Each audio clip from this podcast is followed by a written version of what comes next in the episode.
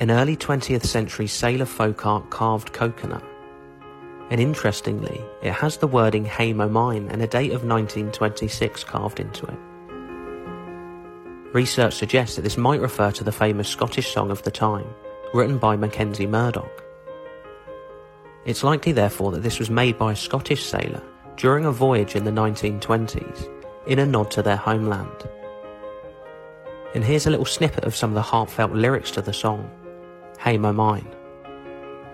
Away in the Northland, the land of the mountain, there stands a wee hoose on the breast of the brae. The streamlet runs past like a clear crystal fountain. The lark in the clouds sings an ear and haunting lay. Away in the wildwood, the red deer is bounding. The wind carries sweetly the scent of the pine.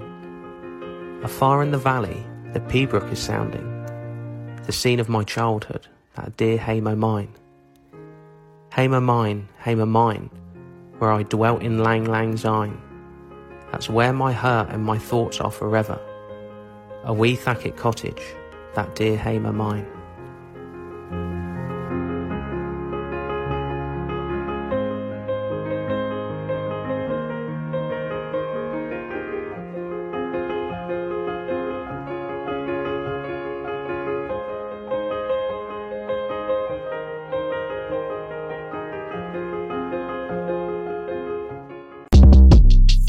Shortcast Club